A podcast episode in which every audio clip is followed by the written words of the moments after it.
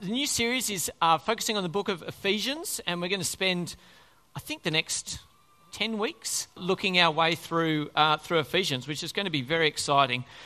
We've called the series Deeper in the Risen Jesus. We want you to emerge from this series loving Jesus more, knowing him better, and uh, that praise uh, that Jeff was speaking about flowing from us because we have great reasons uh, to praise Him. So uh, I'm going to uh, ask God to help us now, uh, that He might prepare us and that He might indeed do exactly that amongst us. Heavenly Father, thank you for this word that you've preserved. Thank you for this letter.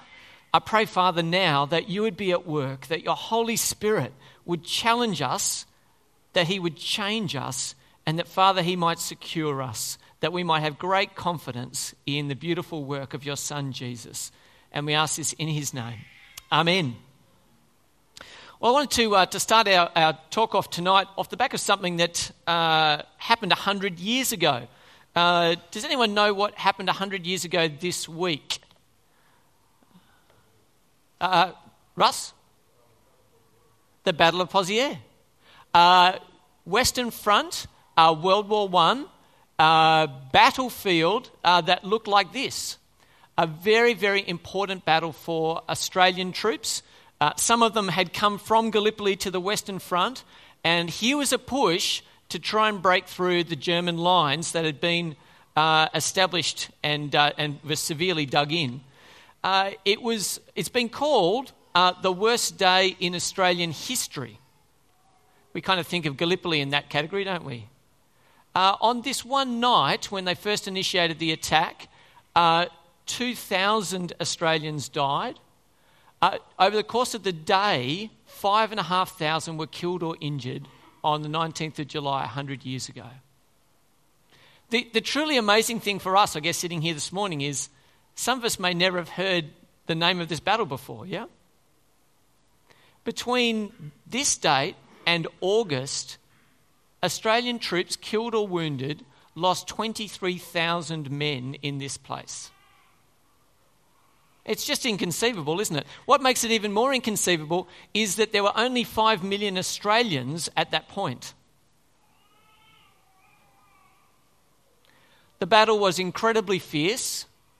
Uh, the Australians did actually push through, and all that succeeded in doing was creating a bulge at which the Germans now could fire everything into this bulge in the line, and they were absolutely decimated. Pozieres was uh, truly horrific battle. And uh, it's commemorated. Uh, saw it on the news last night, actually, a live service from, uh, from Pozieres at um, whatever time it was I was up last night. Uh, they were actually showing that, that, live from France the commemoration service uh, from this battlefield. So it's interesting, this Anzac story, a story that actually many of us might be ignorant to. Uh, interestingly enough, if we if we listen to the way Australian historians uh, talk about these battles, they say, here's a story about something that defines us as a nation. Here's a story about something that identifies us. This is Australia spilling its blood for freedom on the other side of the world. Here's a story that includes us. There's a sense that we are part of this story. Now, today, I want to suggest to you that it is very good for us to understand our history. It's very good for us to have a corporate identity, a, a, sense of something that's bigger than ourselves. But I want to suggest, particularly today as Christians, that we have a story like this. And it's not 100 years old, it's 2,000 years old and older still. And it's that story that I want to speak to us about today. It's a story that's found in the Bible. And uh, this is my overview of the Bible. Uh, it's a picture overview. It starts from new creation on the left there, uh, from creation, all the way through to new creation at the end there. Uh, these first set of uh, pictures are the Old Testament, the next set is the New Testament. The book that we're reading from in your Bibles here is called Ephesians. It's, it's a letter actually written to a church in a place called Ephesus. Uh, where does that fit in our timeline? it fits in here uh, after Jesus' birth, his death, and his resurrection, after the coming of the Holy Spirit, before his return and the new creation, basically the same period of time that you and I are in today. But this letter was written in uh, 61 to 62 AD. I don't think it took him a year to write, but that's the approximate time uh, when it was written. So it's a very early letter uh, written to the Ephesians, who are the people who live in Ephesus. Uh, where's Ephesus, you may ask? Well, let's dive in on our map of the world. Uh, Ephesus is up here on the coast uh, in modern Turkey. Uh, Jerusalem, for reference, is back down here. And the good news of Jesus has got out from this corner of the world in Jerusalem here all the way round up to Ephesus. Uh, it's interesting, I say it's on the coast. It's actually no longer on the coast, it used to be. Uh, there's a river that flows into this little bay where the city was, and as the rivers flowed in, it's actually filled up the bay, and there's actually, it's actually inland now uh, from where the coast is uh, because, uh, because it was um, uh, filled, and, filled and silted up. Uh, one of the most famous places, you can go and visit uh, Ephesus today. And Jeff, I think Jeff and Kathy, were you with Jeff when you did it? Great. Has anyone else been to Ephesus? Oh my goodness, there are actually multiple hands here. How brilliant. I'm going to speak very humbly and cautiously then because people have actually been there and I haven't. Uh, this is the, uh, the amphitheatre uh, in Ephesus, which is truly extraordinary. Gives you a size of the scale of the town. Uh, this could seat 24,000 people. Pretty amazing, isn't it? It's 2,000 years old now or older. Uh, apparently, I haven't been there, but apparently you can stand in the centre there and speak at a normal speaking voice without amplification. You can be heard at the back the wonders of the physics of uh, parabolas and all those sorts of exciting things there. Uh, but so there's the amphitheatre. It was a massive city, a very significant city.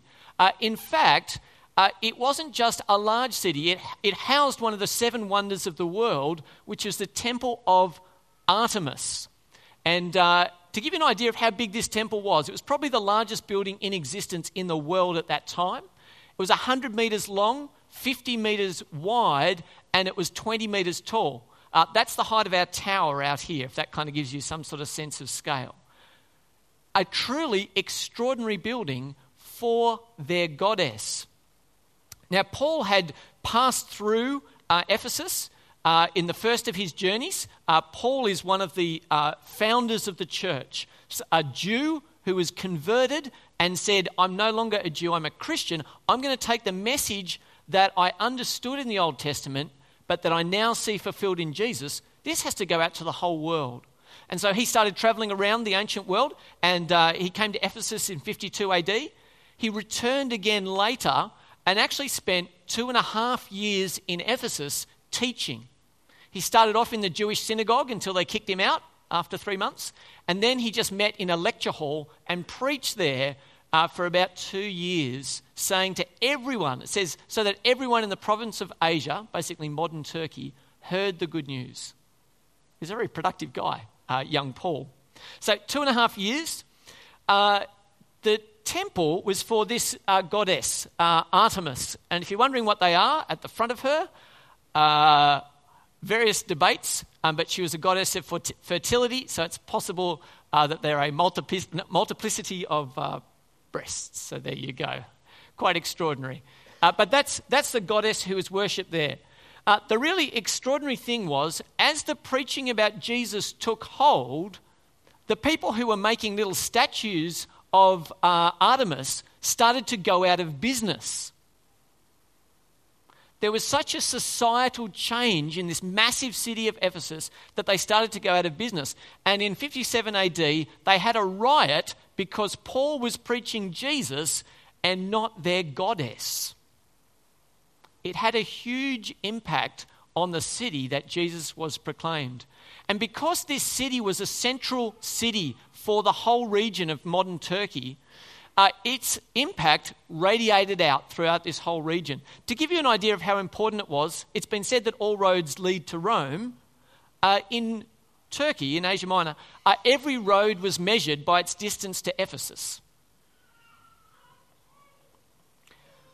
When Paul writes this letter, he's left uh, Ephesus. Uh, he's actually in jail in Rome and we believe it's somewhere in this 61 62 AD period that he writes a letter to the church to say, Hey, church, let me encourage you. Uh, often the letters in the, Old, in the New Testament are writing to a specific problem, and he's writing to address a problem. Here it just seems like Paul is writing to encourage and strengthen uh, the church, uh, which makes it even more beautiful, I think. Now let's, uh, let's open up our Bibles. We're on page 1173 uh, if you're on the, um, the Pew Bibles. Let's work through what, uh, what we have here. Uh, it opens with these words Paul, an apostle of Christ Jesus, by the will of God, to God's holy people in Ephesus, the faithful in Jesus Christ, grace and peace to you from God our Father and the Lord Jesus Christ. It's interesting, almost every one of the New Testament letters opens with this greeting, grace and peace. And uh, I think it's interesting as we, as we sit here today uh, to think that greeting's a beautiful greeting. But I think sometimes grace and peace can be strangers to us personally. I don't know God's favour, that's His grace. And I don't know God's peace, that's the quietness, the assurance, the confidence in my heart. And so today, as we work our way through uh, these uh, 14, first 14 verses, I want us to think about how these words from Ephesus can speak to every one of us in the times when we lack grace and we lack peace. Now, I've been sitting uh, in homes uh, recently, and I'm convinced that many, many of us feel at times that we lack worth, that we lack value. For some of us, that may be because someone is speaking words that undermine us into our lives. They're acting in ways that undercut our worth, that declare we are worthless. For some of us, it might be our relationships at work, where people relentlessly put us down. For some of us, it may be the sense that I don't know what I'm doing that's of any value in the world. We can ask the question Am I of any worth? Wonderfully, there's a beautiful answer from this passage. Uh, I, I, think uh, as a kid growing up, the time that you know whether you're worthy or not is this moment, isn't it? Do you, do you know this moment? Some of you might have been the kid that almost got picked first. And uh, well done for you. Uh, but some of us weren't, were we? Huh? And you were there waiting, please somebody pick me. I may have two left feet, or I may not be able to catch, or I might, I can't, maybe I can't run, or whatever it is, but please pick me. Have a listen to these incredible words uh, in Ephesians from uh, verses 4 to 6. Read it with me. For he chose us in him before the creation of the world to be holy and blameless in his sight. In love, he predestined us for adoption to sonship through Jesus Christ in accordance with his pleasure and will to the praise of his glorious grace, which he has freely given us in the one he loves. Whose side have you been picked for? Who has chosen you? Who has not only chosen you for his side, but it says here, adopted you as a son. And for some of you who are women here going, oh, I don't really want to be adopted as a son, I want to be adopted as a woman. And in that sense, let me encourage you, you are adopted. The point is, you're adopted to inherit the, the son always inherits, yeah? You're adopted to inherit. So you are of immense value, all of you who have been chosen. How do I know if I'm worth anything? Well, it tells me here that before the creation of the world, He chose us. He chose us. It's, uh, it's an incredible thing because He didn't choose us because we were the best looking. He didn't choose us because we could send tennis balls up the field a long way. He didn't choose us because you can kick and score goals. He chose us solely because of His love. Before you had done anything, look when it was, before the creation of the world, what could you contribute then? Church, so we're clear and we're listening on Sunday morning, what could you contribute then? All right, were you with me? You could contribute nothing, and yet He chose you. Your worth is in you, not what you do.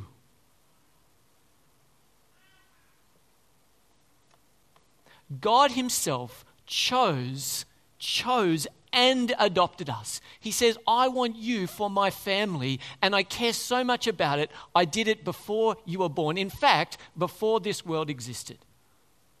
Are you of any worth? Yes, you were chosen by your Heavenly Father.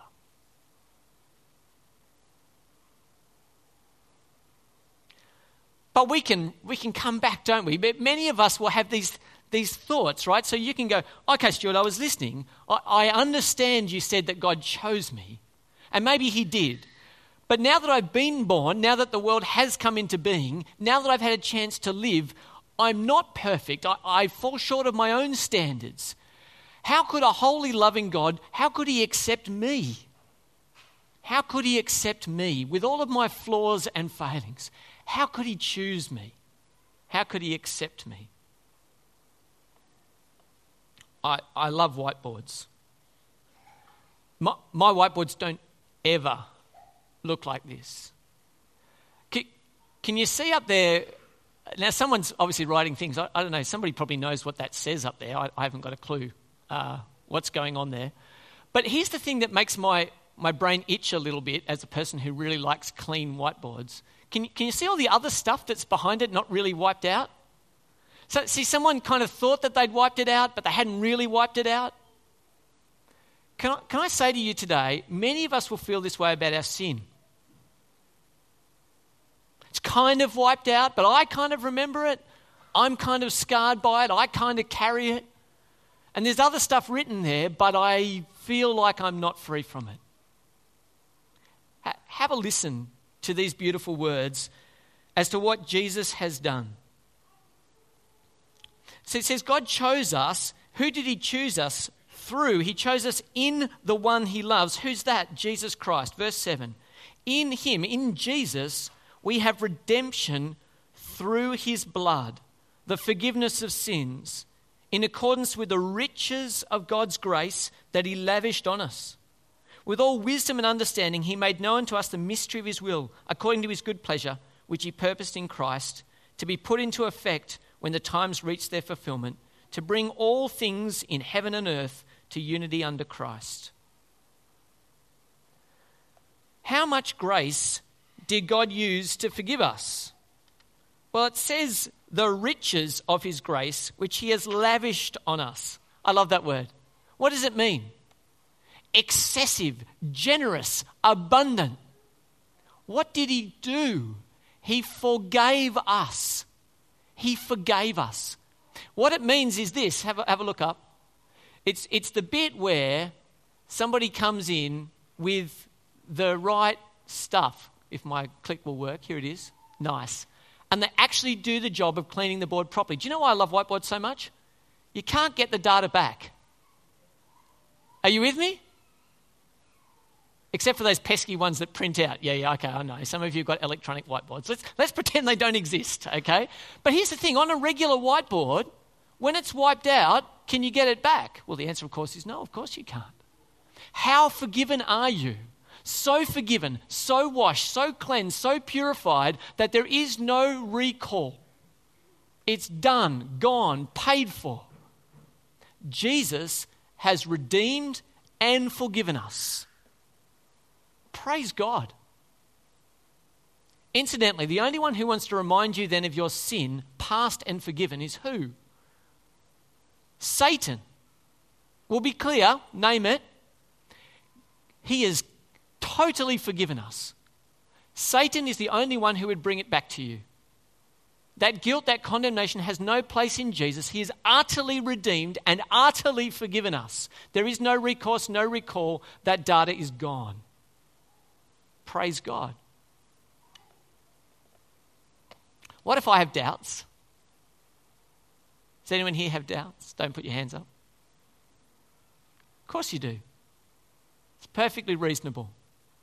Of course we have doubts. What does this passage say to those who would have doubts? Well, I, I love this. Uh, this, I, found this, I found this letter Googling. You know, who, who doesn't love a bit of a Google every now and again? Uh, I was thinking about this concept of forgiveness. And I came up with this letter which is from Elizabeth II, by the grace of God, of the United Kingdom, the Great Britain, Northern Ireland, etc. Brexit, who knows how that all works, but uh, okay. Uh, here's, here's the Queen. Here's her signature. What else is in the top left corner there? Can you see what it is? It's her seal. It says, I say this. It's marked, signed, sealed, and delivered. Do you know what it was saying? It was actually saying to uh, this man uh, that was in jail that his sentence was cancelled. And it's signed by the Queen and sealed by the Queen. It's guaranteed by her name and by her seal. How beautiful. Have a listen to what God said He has done for us in His Holy Spirit. Have a look with me.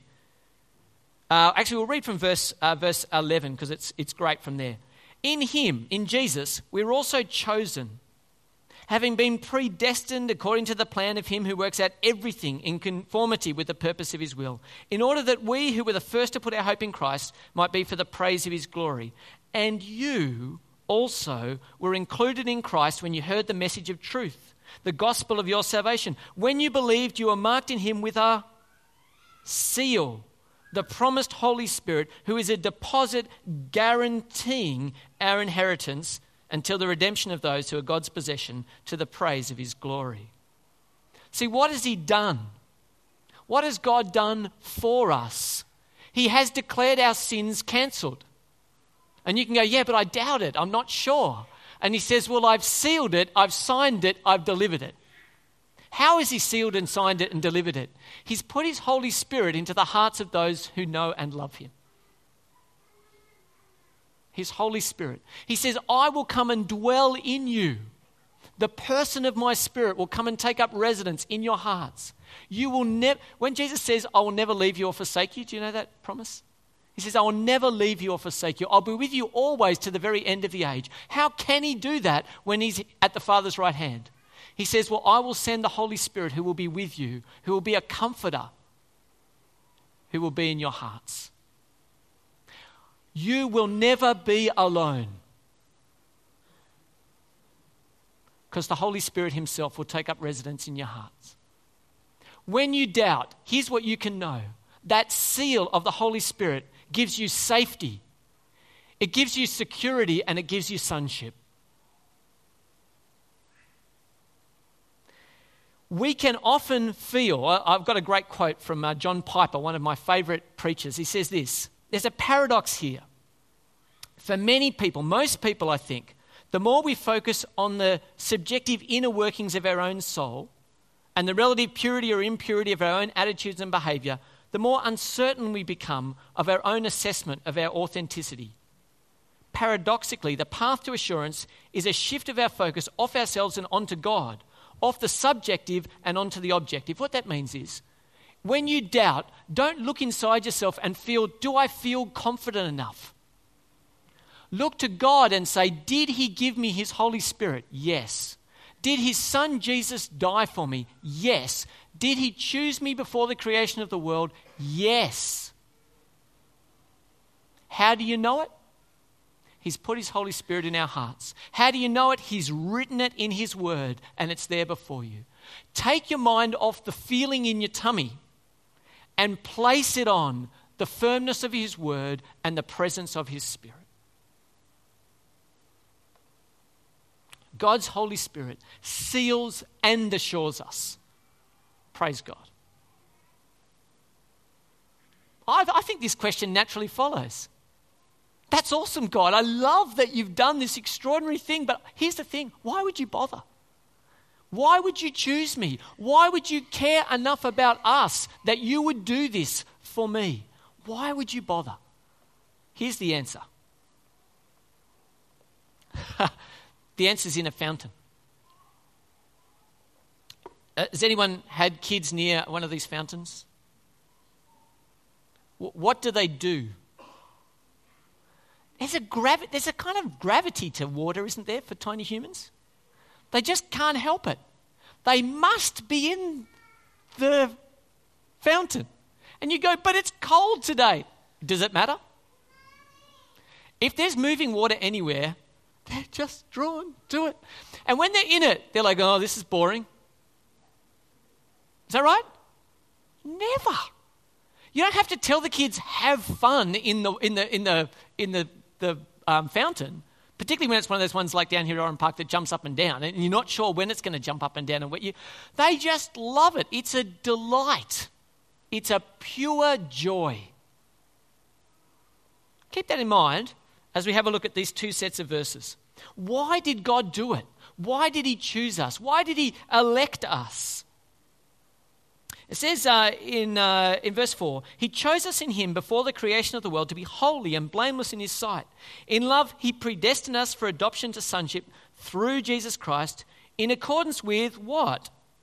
His pleasure and His will. Now, there's the bit you didn't expect. He did it for His pleasure. That's extravagant. There's no obligation in pleasure, is there? There's just delight, there's joy, there's the overflow of a generous heart. Why did God choose us? For his pleasure, it says there. And again, in verses 8 and 9, it says, God's grace that he lavished on us with all wisdom and understanding. He made known to us the mystery of his will according to his good pleasure, which he purposed in Christ. All I want to point out to you here this morning, guys, is there's twice in this passage something that we would never expect from God. Why did He do it? For His pleasure, because it was a joy to Him to choose you for sonship. That's not very practical or utilitarian, is it? No, it's just a joy. Because the loving Father of the universe chose you to be preciously relating to Him. Thank you, Jesus. God's love and good pleasure are the reason. What does He want in return? There must be some catch here, mustn't there? What do you want from me, God? What, why did you, you did it for your pleasure, but what was the ultimate purpose there? Here's what it is this delight that He has expressed to us should be expressed back to Him. Lord, if you delight in me, how much more should I delight in you? John Piper says, God is most glorified in me when I am most satisfied in Him. God is most glorified in me when I am most satisfied in Him. When my life makes sense in light of who He is, I will be glorifying Him the most. And what's more, I will be living the best life I can possibly live. What does the Heavenly Father want from us? Well, have, have a look. He, he, sprinkles it throughout. In verse, verse 3, it says, He's blessed us in the heavenly realms with every spiritual blessing in, in Christ. Uh, it says in verse 6 uh, that we would be to the praise of His glorious grace. Uh, in verse 12, it says, In order that we who were the first to hope in Christ might be for the praise of his glory. And in verse 14, it says, that uh, until the redemption of those who are God's possession, to the praise of his glory. What does he desire? That we would be for the praise of his glory. That we would be people who turn our hearts over to him in joy. And you might think to yourself, well, I'm not really a, I'm not really a singing kind of type. So if the only thing you have in mind is songs of praise, you might think to yourself, well, I'm not really into this whole kind of glorifying God gig. Do you know what? You can not sing and praise God, but I reckon every heart that desires to praise God will want to sing. And here's the thing because He made you, He knows what your voice is like. So I reckon, I've, I've been sold on this for a long time. Make a joyful noise unto the Lord is what I do. Not necessarily in tune, not necessarily on the right beat. Don't clap next to me. I'll, I'll be clapping out of time. But, but here's the thing take who you are, who He made you to be, and turn it back to Him in praise. Turn it back to Him in praise. Well, I reckon this is the, uh, the thing I want to keep coming back to throughout this series. Because I'm waxing lyrical. You can tell I'm excited about this, but you might think to yourself, yeah, well, whatever. what have you done for me lately, God? What difference can all this excitement on Sunday make for me on Monday? Well, let me offer you an attempt to answer that question. Here's our Bible timeline. What I want to tell you today, here's your take home, I reckon. You were chosen before the creation of the world. You are of immense value. Your future is guaranteed, it is signed, sealed, and delivered by the Holy Spirit. You were bought at great cost by the living Son of God who died for you and rose that you might be bought back. Have your sins utterly forgiven beyond recourse. What difference does it make tomorrow? What does He want from you? He wants you to accept His word, He wants you to believe it deep in your heart. He wants you to be sealed with the Holy Spirit, and He wants you to overflow with praise. When should that happen? Well, don't wait till Monday. You can get on with that today, you know? For those of you who are struggling with worth, people are speaking desperately damaging rubbish into your life. What is your worth? You were chosen by the creator of the world before the beginning of time. He chose you. And he didn't make a mistake. Those of you who are wondering about acceptance, will anyone pick me on their team? We've been redeemed. He bought you at the price of his son. For those of you who doubt, don't be afraid. He has guaranteed your inheritance. You will see his face in glory. For those of you who wonder what your purpose is, wherever you are, start it in praise. Started in praise. What stories define us? We can go with stories like Pos- Pozieres. And they're good stories, and we should know our history, and it should inform us. But I want to tell you today, you are part of such a more glorious story, aren't you? This story before the beginning of time that will continue after the end of time into all glory forever and ever. That story is your story. Find your place in that story. Today, I want you to hear this greeting to the church in Ephesus again. I want you to see that this greeting can be yours. To God's holy people in Ephesus, to God's holy people in Oran Park, the faithful in Christ Jesus, grace and peace to you from God our Father and the Lord Jesus Christ. We sang our God is three in one. We said our God is three in one. God the Father has purposed you, God the Son has redeemed you, and God the Holy Spirit has sealed you. Grace and peace be yours. Let's pray. Heavenly Father, these are glorious things. These are glorious things you purposed before you made the whole world. Father, you are bringing everything together under your Son Jesus for his glory.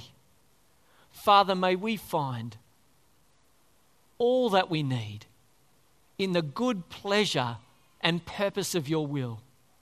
Thank you for sealing us and assuring us. Give us grace, give us peace. We ask for Jesus' sake. Amen.